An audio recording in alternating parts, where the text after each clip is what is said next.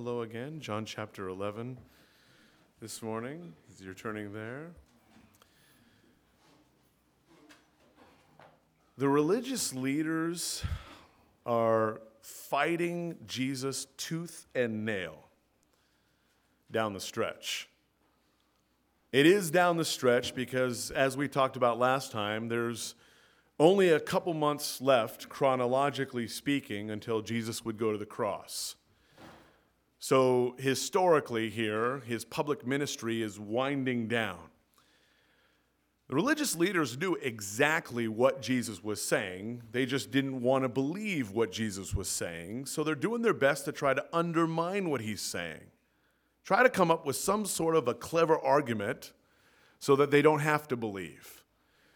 Well, they haven't come up with much so far. Their best argument so far is that Jesus is a Sabbath day tradition breaker. And I would agree with that. He was. Jesus would agree as much. In fact, I almost think he targeted the Sabbath day. Remember when he healed the lame man by the pool of Bethesda? That was on the Sabbath day.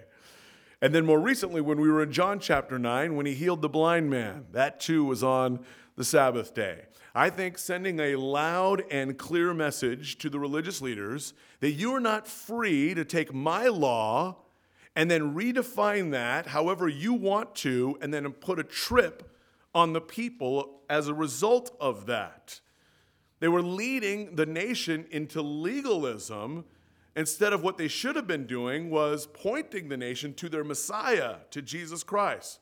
And so, in contrast and accordingly, you get to chapter 10, where we've been the last couple weeks, that beautiful Good Shepherd discourse, in which you see that huge and stark contrast between the Good Shepherd, Jesus Christ, and the very, very bad shepherds which were the religious leaders. And so Jesus says, No, you need to come out of the sheepfold, enter by way of the door, and join the flock of God, calling the nation to leave the fold of the religious leaders who were leading them astray.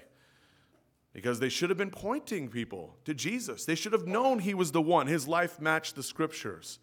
So instead of, like John the Baptist, pointing people to Jesus, instead they were picking up rocks to throw at Jesus is what they were all about. So much so we saw last time, this is several times that this has happened, that they run Jesus out of town, literally. He's got to get away, he's got to retreat. Not uh, wave the white flag kind of retreat, not that kind of retreat, but more like retreat away with his boys in preparation for what was coming next. And you all know what was coming next very soon for Jesus. Sometimes we have to retreat away, especially when we're about to face some sort of a challenge in our lives. We just got back, the guys and I, we went to a retreat this weekend. It was an outstanding time of meeting with the Lord.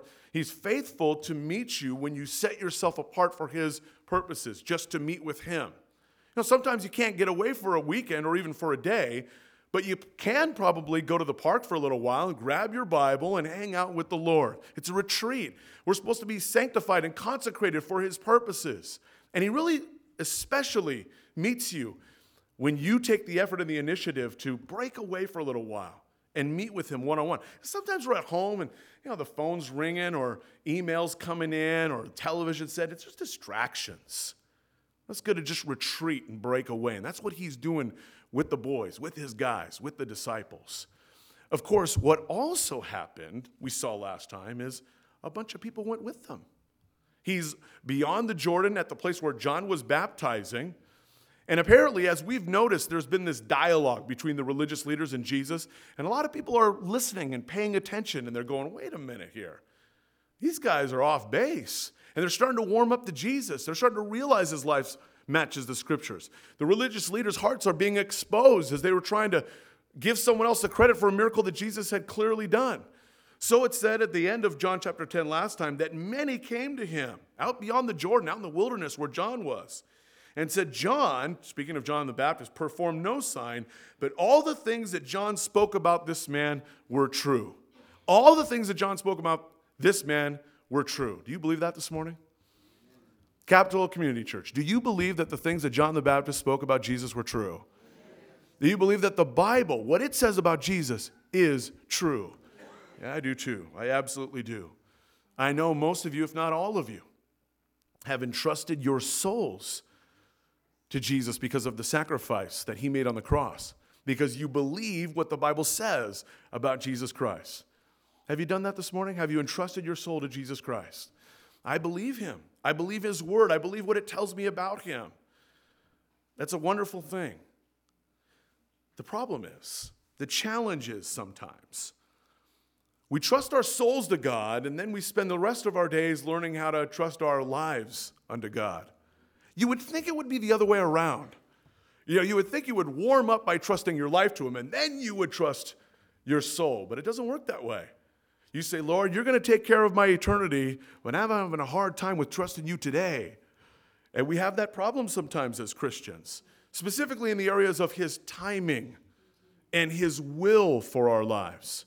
Hard sometimes to let go of those things and leave them entirely in His hands.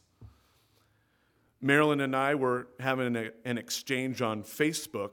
You can chat on Facebook. You can do all kinds of things on Facebook these days. And I asked her permission to bring up this subject, and she agreed because she thought it'd be a great subject to discuss on Sunday morning.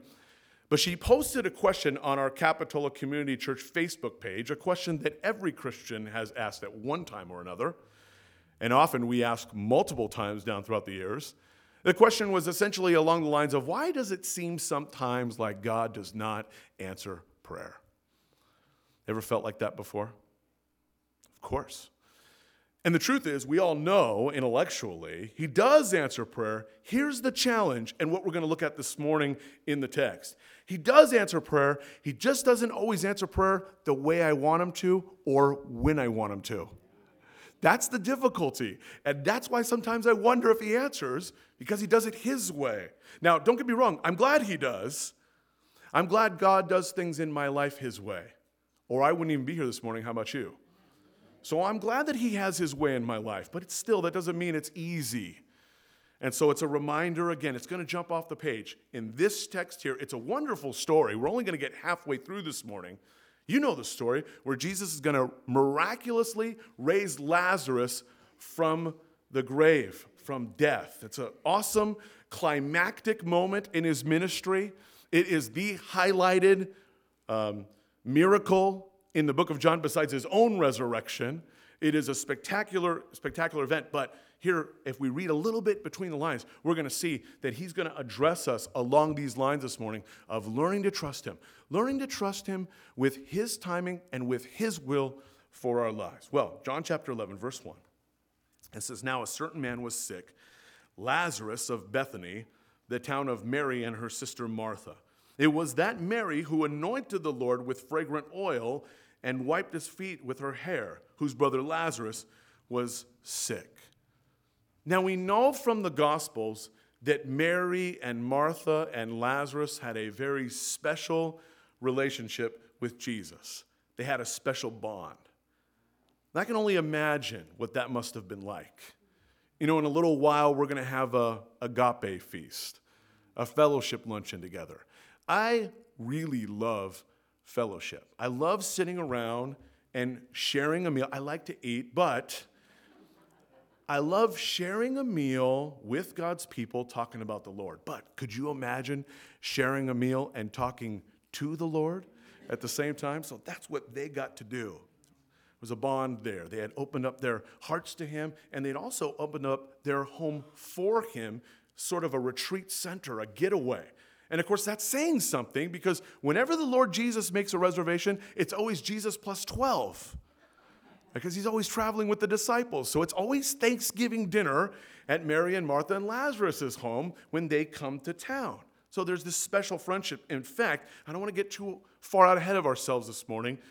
We're not going to look at it just yet, but if you peek down at verse 3, you know Lazarus is sick. They're going to send a message to Jesus that he is sick, and the message is simply, Him whom you love is sick. And the word for love there is a specific word. You know, in the Greek language, there are several words for love. We only have one word. Our language is very simple, okay? So the word in verse 2 here, love, or in verse 3, excuse me, love is the word phileo. And that describes a brotherly or a friendship kind of love. So that is an evident thing. Even in the note or in the message that they're sending Jesus, your friend Lazarus is sick, the one who you love, your buddy, the one that you hang out with. So there's a special relationship there. But what I want you to know from the beginning as we dive into the text, in order to really understand where we're coming from this morning, is that although they had this special friendship with Jesus, it did not insulate them from difficulty, nor did it make them immune from tragedy just like it doesn't for me and for you. I have a friend in God. He calls me friend, right? We sing. He's called us friends. I no longer call you servants, I call you my friends, Jesus said to his disciples, right? So we're a friend of God, but we don't have like this kind of thing where we're now immune to the difficulties of life. In fact, they realize that as they send word to Jesus in verse 3, Mary and Martha, you'll notice they take no presumption here on the basis of that friendship. They simply just lay it out before him. It says in verse 3 Therefore, the sisters sent to him, saying, Lord, behold, he whom you love is sick. Now, notice that they just present that before the Lord. They don't tell him what they think he ought to do. They just inform him of Lazarus' plight, and then they appeal to his love for Lazarus and say, Hey, Lord, whatever your phileo love commands that you do in this instance, we're just going to lay that at your feet. And by the way, that is such a key for you and for me in our prayers. My suspicion is sometimes that when we perceive that God isn't answering our prayers, it is for this very reason. I often catch myself, how about you? I often catch myself giving the Lord directions in my prayers. I'm asking him for something, but it's really more like I'm telling him to do something. And we have to be careful of that. Isaiah 40, verse 13 says, Who has directed the Spirit of the Lord? Or as his counselor, who has taught him? It's a rhetorical question, right? Nobody has directed the Spirit of the Lord. Nobody has counseled God. But in reality, I confess I've tried. Have you? Yeah, where you kind of think maybe, Lord, we should do it this way. As someone once said, most people wish to serve God, but only in an advisory capacity. God doesn't need any consultants. You know that, right? I mean, we have consultants in the world and they serve their purpose, but God doesn't really need any consultants. We like to consult. I like to consult God. Well, Lord, there's this situation. I have a really good idea of how I think we ought to go about solving this problem. I can only imagine he just chuckles when I do that. What? Really, Joe? You have an idea? Tell me about that, son. I want to hear what you have to think about that. The man who was uh, uh, speaking at the retreat this weekend, Pastor Jon Courson said this one time along these lines I'm convinced that the Lord always gives his best to those who leave the choice with him. But we struggle with leaving the choice with him sometimes because, like our friend Lazarus, many of us were Christians, we're going to heaven, born again in the Spirit of God but we oftentimes have sickness or a trial or a challenge that makes it very, very difficult to just leave things entirely in His hands. We tend to look at things in our lives in a very straightforward manner. I'm sick, I need to get better. Right? And I'm not saying there's anything wrong with that. That's exactly what I think. I'm sick, I need to get better, Lord, heal me, right? But oftentimes he doesn't quite work that way. The way that he is working, we don't always see it. It's not always apparent to us that there is purpose in the midst of trial and tragedy and suffering and pain and all those things. Well, verse 4 is a reminder of just that. And we need that reminder. I know you all know this intellectually, but it's good sometimes to be reminded that what God allows to come your way, it comes for a reason. Verse 4 When Jesus heard that, that is, that Lazarus was sick, he said, This sickness is not unto death, but for what? The glory of God, that the Son of God may be glorified through it. Why was Lazarus sick? So that Jesus could be glorified. What's Jesus going to do? You know, we're going to see it next time. He's going to raise Lazarus, right? And he's going to be glorified. So that's why Lazarus was sick, by the way. Thank you, Lord, sometimes that you can be glorified through my life, even when it's painful for me. Notice, though, also there in verse 4 that he says, This sickness is not unto death. Now, what's interesting about that is by the time that Jesus arrives in Bethany, Lazarus would have been in the grave dead for four days. So that's kind of fascinating when you think about it. Because now we know that ultimately he's going to be raised. So ultimately, Jesus is right that the sickness wasn't unto death, but he does die. And I just wonder if at that moment in time when the disciples show up to Bethany and they hear Lazarus is dead, or actually, as we're going to see in a little while, when Jesus tells them, because he already knows, that Lazarus is dead, I just wonder if just for a moment, because I know my heart, I just wonder if the disciples didn't lose heart a little bit, didn't lose confidence, if just a terrible, terrible thought came across their minds were like, oh no, Lazarus is dead, and Jesus said the sickness is not unto death? Was he wrong? How could he be God and be wrong? How could he be omniscient and be wrong? Well, this is terrible. And just for a half a second, they lost confidence in their God. I submit to you this morning that we have that same challenge as Christians. That we expect things to happen a certain way, based upon his goodness, based upon who he is, based upon his word. And when they don't happen the way that we expect them to happen, we lose heart. We lose confidence. We struggle to trust again. Because what they thought was going to be happening now, what they thought was going to take place, it can't happen. What did they think was going to happen? They thought, as Jesus had done throughout the gospel, he got there ahead of time, they're about to be dead, he heals them. He didn't say he was going to heal Lazarus, he never said that. But that's what they thought, and so they're let down in their hearts. You ever been at a point in your life, just a terrible, terrible place of despair and brokenness?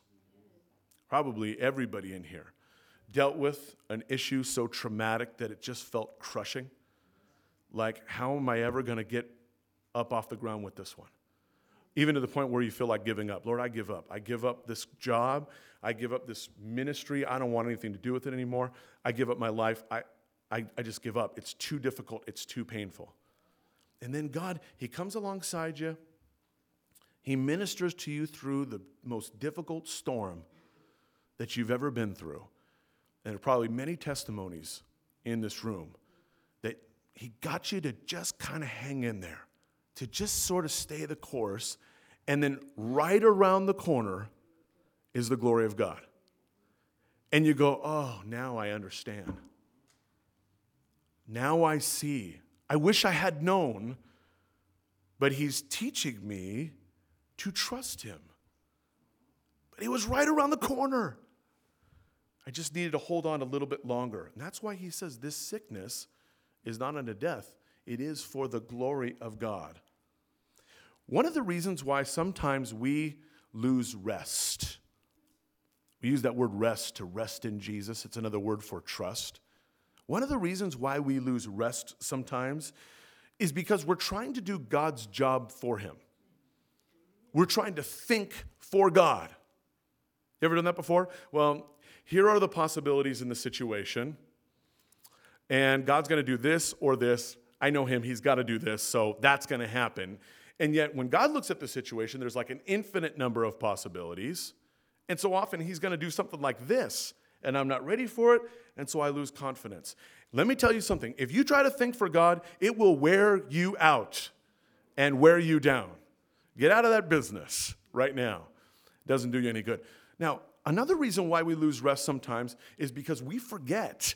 We forget that when we gave our lives to Jesus Christ, that at that point in time, we gave our lives to Jesus Christ.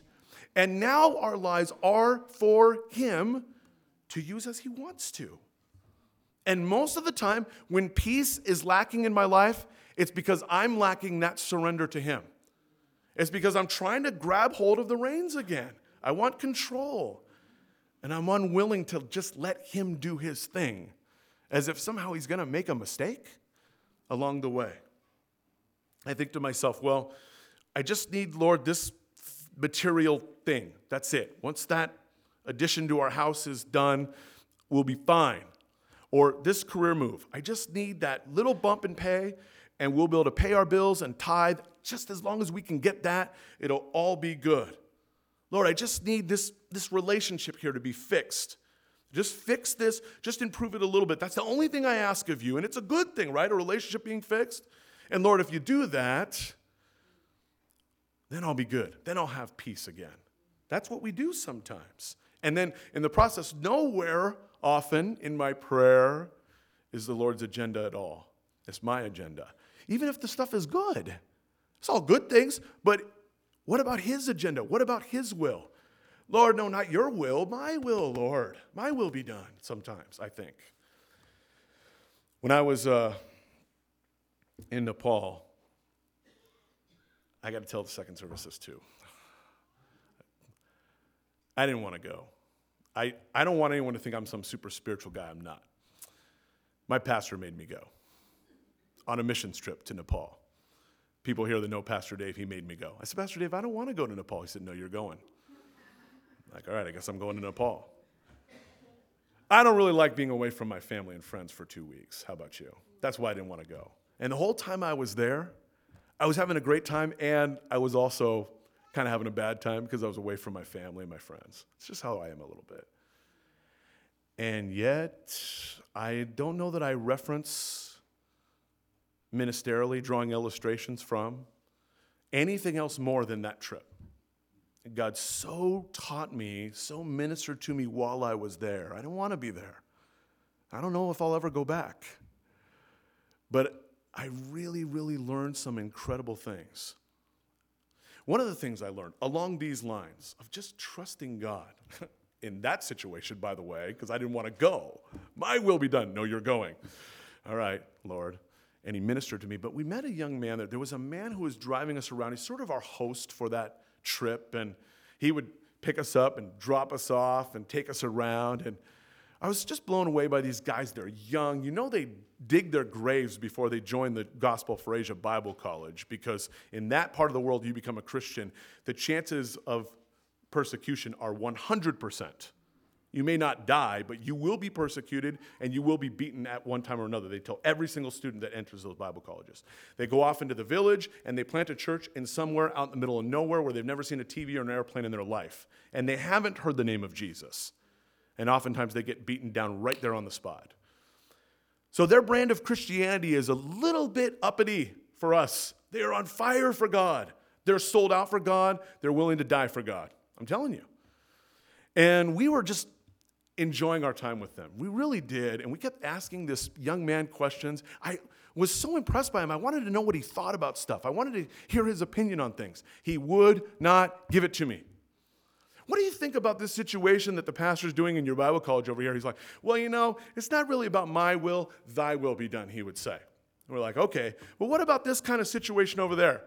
He'd be like, Well, you know, it's not really about my will. He would always look up and go, Thy will be done. Every single time. We're like, Bro, we know we're Bible teachers, okay?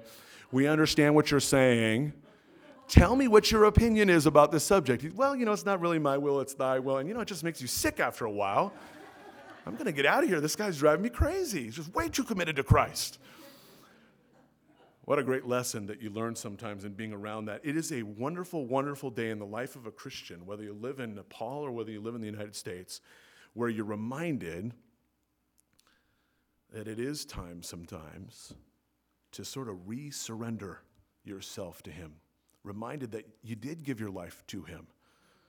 You didn't just place your trust in Him, you said, No, I am yours. All I am, we said, is what? Yours. We sing it because we believe that. And God can be trusted. Let me listen to me. God can be trusted with your life. You go to John chapter 6 and remember there's the loaves and the fish and then afterwards they picked up 12 fragments of baskets because he's not going to waste anything. A life that is offered to God, he will redeem. He's faithful and you can trust him with that. So maybe that is you this morning. I know it's me almost daily, but maybe especially this morning, God would have you resurrender. Let go of everything you're trying to cling to and let Him.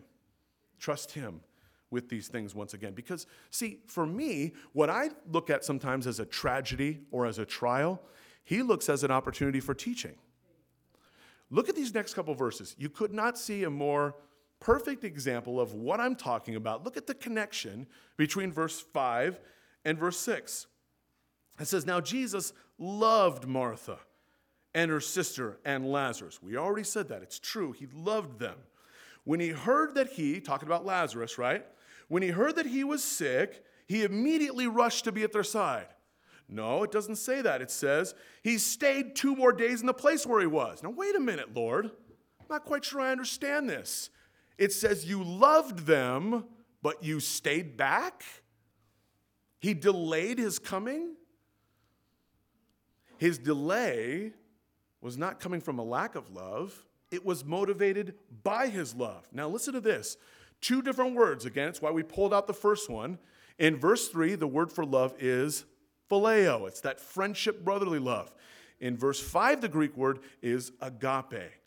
Agape love is the best kind of love. It's the love of God, and it is the love that does what's best for the other person.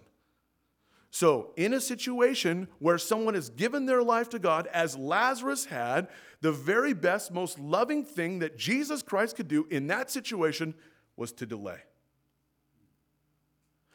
But I don't like delay, you say, I say. Who here likes delay? I don't like delay. Lord, heal me now. Fix that problem now. Restore that marriage now. Do this for us now, Lord, please. Even though they're good things, God. And you don't have to have been a Christian for a really long time to know that God is always late from our perspective. He's always late, I think. And don't get me wrong, God is never, ever, ever late. But sometimes I think his, he's late because his um, watch is calibrated to things of eternal significance rather than temporal significance. He's on a different timeline than I'm on. And so I think he's late when in reality he is perfect in his timing. Remember in the Old Testament the story of Joseph? God gave Joseph all of these visions, but then it took forever for these things, seemingly from Joseph's perspective, for them to be fulfilled.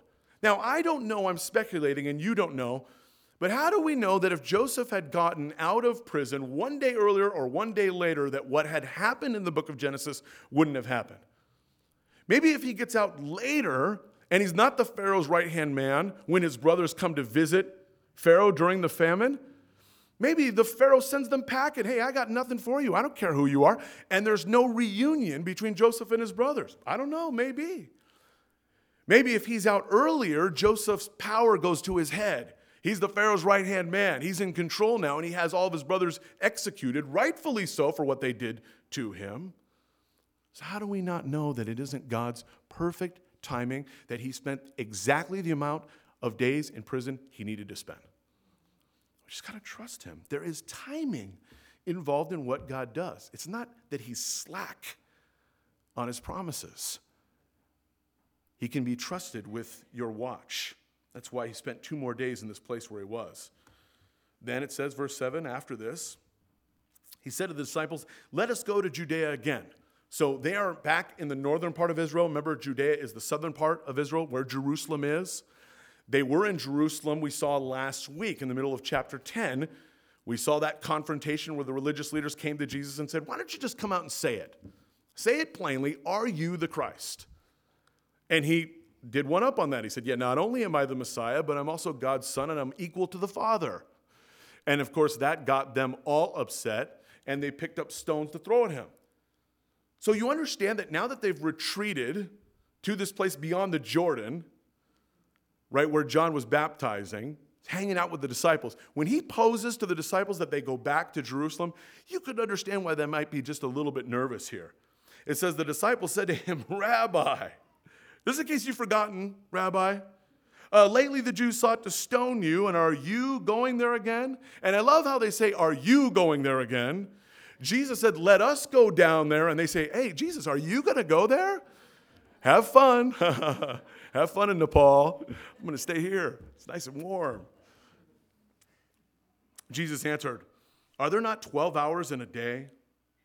If anyone walks in the day, he does not stumble because he sees the light of this world. But if one walks in the night, he stumbles because the light is not in him. Now remember, the Jews, they divided up the day into two parts. Between 6 a.m. and 6 p.m., that was called day. And between 6 p.m. and then 6 a.m., that was called night. Jesus here is speaking figuratively about the day and night of his life. What he is essentially saying is that as long as, as long as we, as long as he followed the plan of the Father, as long as we walk in the light of day, or in other words, as long as you walk in the will of God, you got nothing to worry about. You believe that? You believe that not one person's life that is walking in the will of God ends prematurely? He's sovereign. If you walk in the will of God, you don't have to be freaked out about those kinds of things. Book of Hebrews says it is appointed for men to die once. There is an appointment, a day and a time for each person here in the room this morning, this afternoon, just now. An appointment for each one. Of I don't care how many airbags you have. I don't care how many milligrams of vitamin C you take. You have an appointment somewhere down the road. And when your time is up, it's up. And until then, you don't have anything to worry about. As we've always said before, look, you're indestructible, right? Until God's done with you. Oh, so does that mean I can jump off a 50 story building and I'll be okay because it's not my day? No, if you did that, that would be your day, right? If you decided to do that. So we don't tempt God with those kinds of things. But we can walk comfortably that there's an appointment for us to be with Him according to His timeline. And if I'm walking in His will, I don't have to be worried about those kinds of things. He knows your day and time. He knew Lazarus' time even before the message came, even before they received word. Of course, he's Jesus, right? He knew. Look what he says to the disciples. He says, These things he said, and after that he said to them, Our friend Lazarus sleeps, but I go that I may wake him up. Now, the word sleeps in the Old Testament would often be used to talk about someone who had died. But here's the problem when you expect Jesus to do something completely different than what he's going to do, you misunderstand what he's saying. What did they think he was going to do?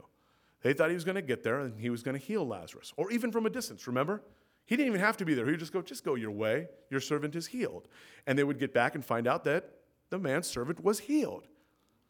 So the disciples just, they know. They don't even assume they know. Well, we know Jesus is going to heal Lazarus. So when Jesus says Lazarus sleeps, they don't get it. They don't understand. And often the same thing happens to you and me when God tells me something I don't understand because I've already told him what he's going to do. It's a multiple choice, and I've ruled out this, so I can't even hear what he has to say because he's trying to tell me this. So then his disciple said, Lord, if he sleeps, he will get well. Let him sleep it off, Lord. He'll be fine. However, Jesus spoke of his death, but they thought he was speaking about taking rest and sleep. So then Jesus said to them plainly, Lazarus is dead. But notice this. And I am glad, he said, for your sakes, that I was not there, that you may believe. Nevertheless, let us go to him. I love that. I am so glad for your sakes I was not there. What is he suggesting? If I had been there, I would have done what you wanted me to do, which is heal him. That's what you were expecting me to do. Had I been there, I would have healed him, but I'm so glad I was not there for your sakes. Because then, as we're going to see next time, we're going to see this incredible miracle. It's going to be awesome. And he's glad for their sakes that they're going to get to see that. So their conviction will be even stronger. See, sometimes delay results in delight. The longer that I go waiting for God's promise to unfold in my life, when it does, it's even better. And so that's what he's doing in this particular instance. But then take it one step further, even better than that. Whose trial was this? It was Lazarus' trial, wasn't it? He was the one who was sick. He's the one who died, and yet Jesus turns to the disciples and he says, I'm glad for your sakes that I wasn't there. Wait a minute, wait a minute. I thought we were just talking about this and we were saying sometimes we go through trials and they're really rough. And then on the other side of the trial, as we go around the corner, we finally get to that breaking point. We go, Oh, thank you, Lord. Now I understand why you did what you did. But in this instance, Lazarus died having no idea. That God was seeking to glorify his son in other people's lives. And sometimes your trial is not about you. And that's difficult. Because that means I may never know what God was doing in that instance. Which means, Lord, help me to trust you, even if I have no promise of ever finding out what you were doing this side of heaven. That's really trusting God. Verse 16 Then Thomas, who is called the twin, said to his fellow disciples, Let us also go that we may die with him. That's Thomas, right? Isn't that pretty much Thomas right there in a nutshell? Let's just go and die with him and get this over with. I mean, don't get me wrong, he's devoted, he's willing to die, he's like a sailor ready to go down with the ship. I mean, that much at least is admirable about Thomas, but he is a doubter, right? He is. He's negative. He infects the others sometimes. I like how it says that his name is the twin. The twin. There are those that believe that Thomas had a, a twin brother or twin sister. I don't know. All I do know is that Thomas's twin is probably here with us this morning. He's me or he's you, a doubter, one who loses heart sometimes. Oh, no, that's not you?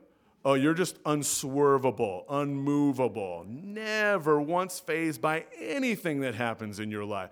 We act like that's like a totally foreign concept. I don't even know what you're talking about. I have never once lost faith in God whatsoever. No, He is, Thomas, picture of us. Isn't that funny? We look at Thomas, and I mean, I knew who Thomas was when I was a little kid. I think I knew who Thomas was before I knew who Elijah was or King David. I mean, because everyone wanted to talk about Thomas the doubter. He's such a doubter. Like, that's not me, that, that's Thomas. He was that doubting guy. no, that's me. You notice that the children of Israel in the Old Testament, they're wandering through the wilderness, you know, and they're like complainers. It's annoying. Really, you study, it's just annoying. They just keep complaining over and over again. And you look at it, this story, like they God brought you out of He freed you from the bondage of slavery, and all you can do is complain. Such another picture right there of Christians. Freed from the bondage of sin, complaining, wandering around in circles, complaining to God.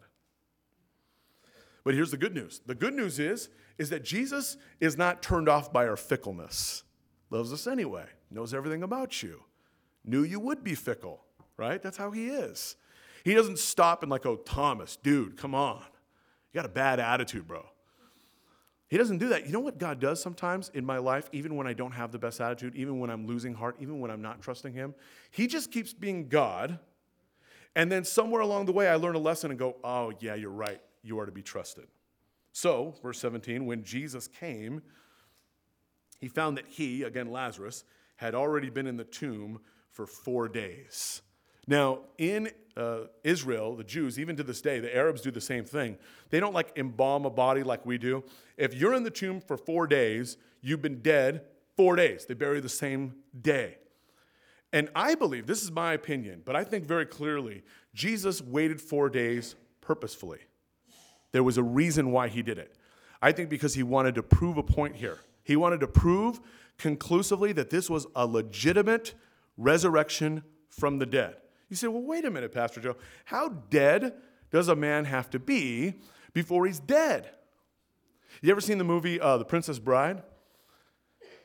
So, in the movie, the princess is about to marry this evil king, and the heroes are coming to save the day. Well, one of the compadres in the group dies, and they take this man to the local town magician, hoping that there could be a miracle.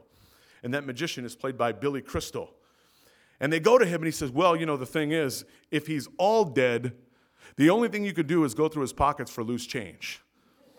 But fortunately for you, your friend is only mostly dead, he says. Only mostly dead.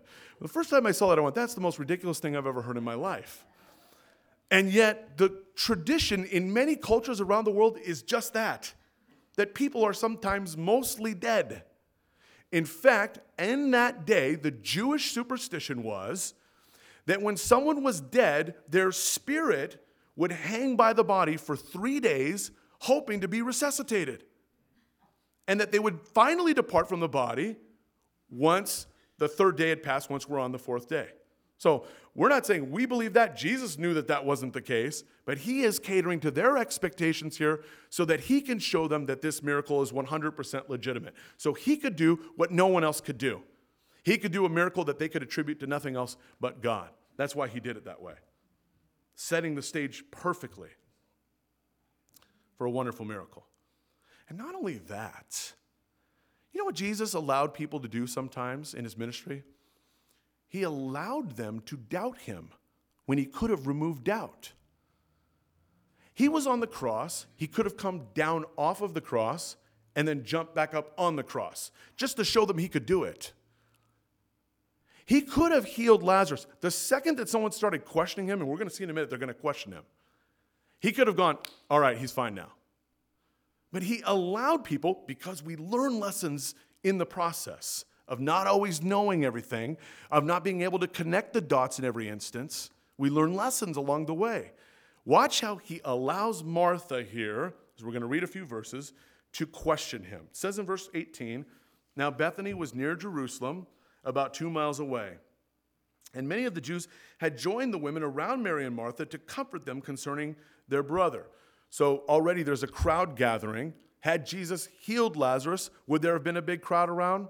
Probably not. So now that Lazarus has dead, there's more opportunity for the glory of Jesus to take place, which is what he said was the purpose for this trial in the first place, that the Son would be glorified. So people are gathering around, and it says, Now Martha, as soon as she heard that Jesus was coming, went and met him, but Mary was sitting in the house. Now Martha said to Jesus, Lord, if you had been here, my brother would not have died. Now, no matter how many ways I read that, I can't help but see a little bit of a rebuke there. How about you? Lord, if you had only been here. And we know because Mary says something, again, we're going to see in next week's text, along those lines, as if the two sisters had been talking. Lord, where are you? Lord Jesus, if you had only been here, if you had only showed up.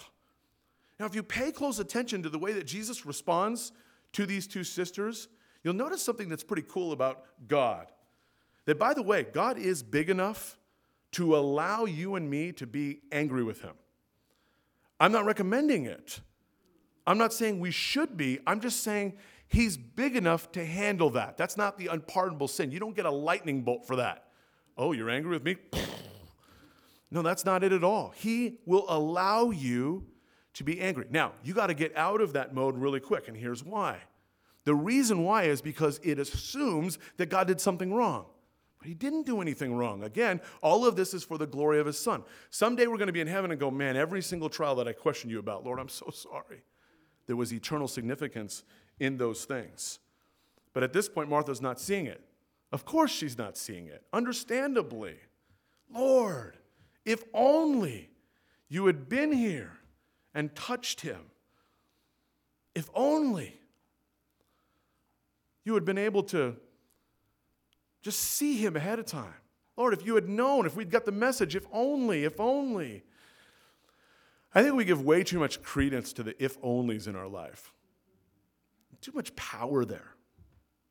Oh, if only I hadn't listened to that guy. If only we had just a little bit more money.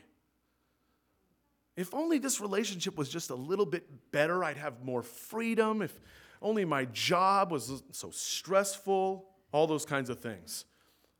Is if God could only really begin to fulfill your life and bring joy and peace in your life if only. Nothing could be further from the truth. And part of the problem is oftentimes we look around and we see other people and we think, God, how come you're not blessing me like that? If only I had her gifting. If only I had her money. If only I had her car. If only I had her health, his stuff, his friends. And we think that sometimes. As if God is not enough. As if once those if onlys were removed, there wouldn't be another if only after that. If only this, I'll be happy. But guess what? You get to that place and you go, No, Lord, there's another if only, by the way. There would just be a never ending string of if onlys. And she is, Martha, just a little bit guilty of that here. She didn't doubt Jesus' ability to heal. She says, If only you were here. She knew he could. Here's the problem. Here's the thing that we're going to wrap up with here as we look at our last couple verses. She didn't doubt Jesus' ability to heal, she doubted his willingness to help. There's a difference between those two things. There's not a person, I don't believe, in this sanctuary that doubts God's ability to heal. But maybe all of us at times doubt his willingness to help. And more specifically, we doubt his willingness to help me. And you doubt his willingness to help you. And that can be a problem sometimes. Because what that ends up happening is it ends up making God like big and galactic and universal, which he is, but it takes out the personal element of God. And then my faith becomes theoretical, it becomes doctrinal. Watch and see if you understand what I'm saying in the next few verses. Martha says, But even now I know whatever you ask of God, God will give you. Jesus said to her, Your brother will rise again. Now, if I have faith, if I trust God, if I know He wants to work in my life, my answer is, Really? When? When are you going to do it? I want to see this. But her answer is theoretical. Her answer is doctrinal. Her answer is not personal. Martha said to him, I know that he will rise again in the resurrection at the last day. In other words, uh, I read my Bible, Jesus. I get it. I know what you're saying. I know what Daniel said. I know what David said. I know what Job said. I know there is a resurrection. I get it. Thanks a lot. That's really comforting. Like when you go to a funeral and you, you say, Well, they're in a better place now. And that may be true, but it's insufficient to help with the current situation. But someone once said that in Jesus Christ, every doctrine is personal. I love the fact that we don't place our trust ultimately in doctrine, but in a Savior. Look at this verse here.